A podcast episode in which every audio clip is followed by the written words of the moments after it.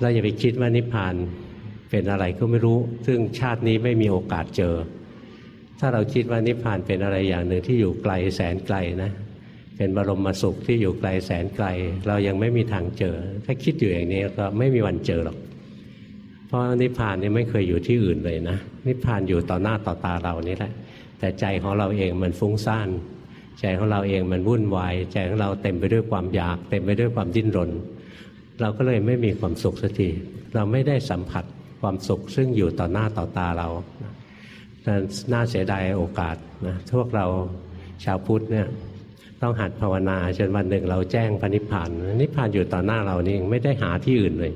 นิพพานไม่ได้อยู่กับพระนิพพานไม่ได้อยู่ที่วัดนะจะอยู่ที่ใจของเรา ซึ่งมันพ้นจากกิเลสพ้นจากความดิ้นรนปรุงแต่งพ้นจากความอยากทั้งหลาย